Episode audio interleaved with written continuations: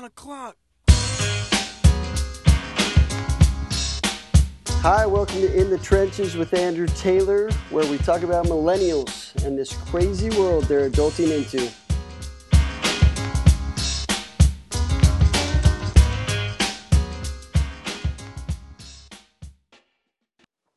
Hey guys, welcome to another episode. Today I want to talk about addiction. If addiction hasn't touched you in some way, shape, or form yet in this life, I promise you it will. It's a really misunderstood issue. It's fascinating and heartbreaking all at the same time. I, I went to the University of Utah and got my substance abuse counseling certificate in two thousand thirteen, and it opened up to me a whole new world of understanding about what people are dealing with who are going through addiction, and especially their families and the people surrounding them. One of the things I learned was that addiction is a disease, and people who are on the outside of addiction get really pissed off when people say that. And I, it's it's understandable. When you hear addiction is a disease, your first thought is, um, no, those people are making a choice to do those things. And you're right. Initially, when someone starts using substances, there is choice involved. We know through the neurodynamics of what drugs does to the brain that it does become a disease. And once it becomes a disease, it's no longer about willpower. We love to think, oh, if they just tried harder, uh, they wouldn't be addicted anymore and they could get over this. It's really not about that at that point. I've seen people sit in front of me that have lost it all. They've lost their family. They've lost their money. They've lost their career. And yet they know it's not going well for them, and they know addiction's a problem. And there they are saying, yeah, if you put X Y Z substance in front of me, I'd do it right now. And that is, I think, a good working, uh, good working definition of addiction is the desire to continue to use despite really negative consequences in your life. And I, so why does this happen? Well, you got to understand the brain a little bit and what goes on in the brain with substance abuse. The midbrain, the caveman brain, that's the part of our brain that basically says we need these things to survive. Food, water, air, sex. It's a survival part of our brain, the caveman. And when people start abusing drugs, basically drugs get put in and programmed into that midbrain so powerfully that it can become top of that list, where they literally think, if I don't get this substance, I'm going to die. That's how powerful addiction can be ingrained into the brain.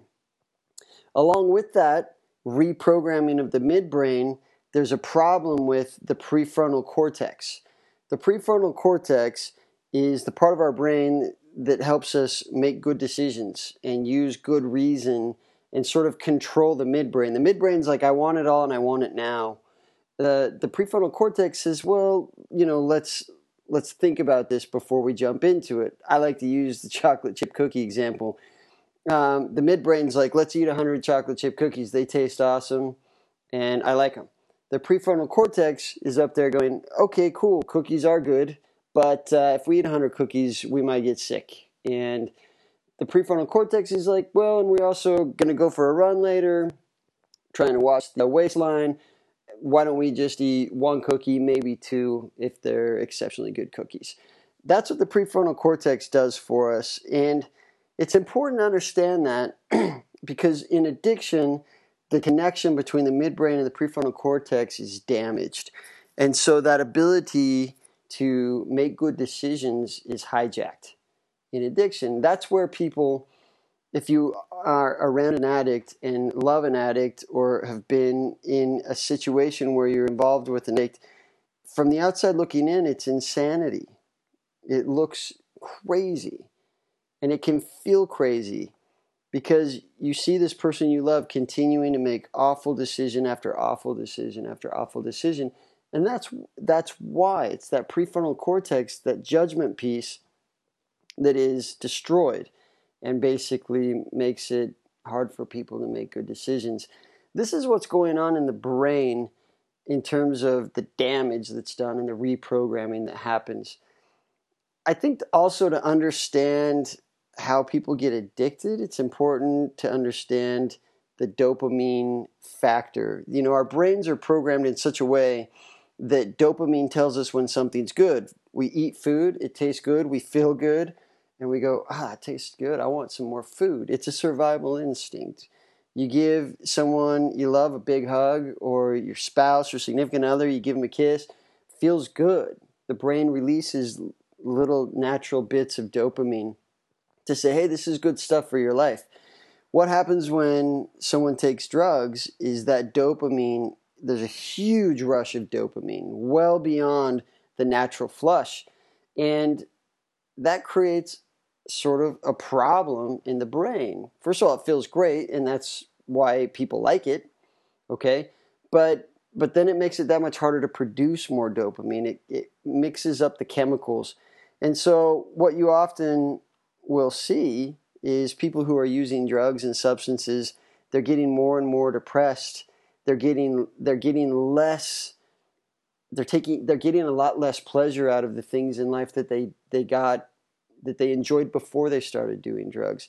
A great way to understand this is with the metaphor of a car factory. If I'm producing five hundred cars a day, and I'm selling five hundred cars a day, we've got a good flow of work right there. Imagine on one day I produced five thousand cars and I'm only selling five hundred a day. There's going to be a backup. The next day, where do we put all the cars? There's problems. I, you know, we don't have, like, how do we even make more cars with all these cars to sell? You get the point. That's essentially what we're doing to the brain when we do drugs. There's this huge dopamine rush, and, and it, it, it off-balances the system.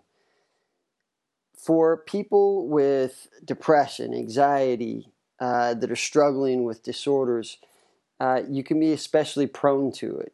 You know, there's always the question, what causes addiction? Is it genetic? Well, there is a genetic component, but it's also environmental. There's a social aspect to addiction as well. The nurture, the environment, how you've been raised. Um, and then there's a psychological environment, and that's, again, back to the depression, the anxieties. They call it the biopsychosocial model. And to say it's one thing really does it an injustice. It's actually quite a, quite a bit more complex than that. There's a great video that I would recommend. You can find it on YouTube. Kevin McCauley, uh, he made a video called Pleasure Unwoven. He uses a lot of you know, outdoor metaphors, and it's a really interesting video. He goes in way more detail than I do. He's way more eloquent than I am. But if you're interested in understanding more about addiction, definitely look up that video. Like I said, if it hasn't touched you yet, it will. And I see a lot of anger and frustration and, and hurt and pain go into uh, the family and support around people who are suffering with addiction. And a little bit of education can go a long way.